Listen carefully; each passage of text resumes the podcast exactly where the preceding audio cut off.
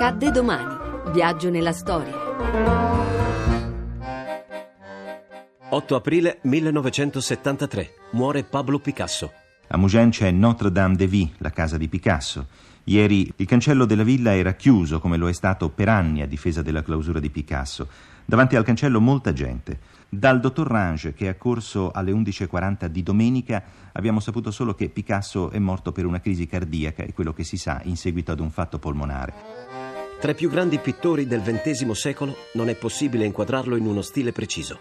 Il lavoro di Picasso viene diviso in periodi, periodo blu e periodo rosa, a seconda della predominanza dell'uno o dell'altro colore, dove i temi preferiti sono quelli della Parigi povera e malfamata che lui stesso frequenta la Parigi dei Bohemiens, artisti e scrittori senza denaro, alla ricerca di affermazione. Seguiranno il periodo africano, il cubismo analitico e il cubismo sintetico.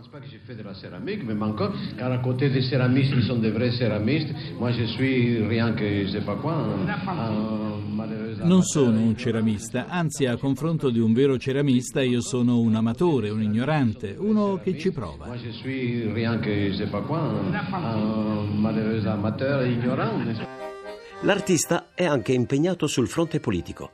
Celebre è la sua grande tela Guernica del 1937, in cui figure urlanti e dall'espressione stravolta rappresentano lo sterminio della popolazione inerme nel paesino spagnolo di Guernica durante la guerra civile, a causa del bombardamento dell'aviazione tedesca al servizio delle forze falangiste di Francisco Franco.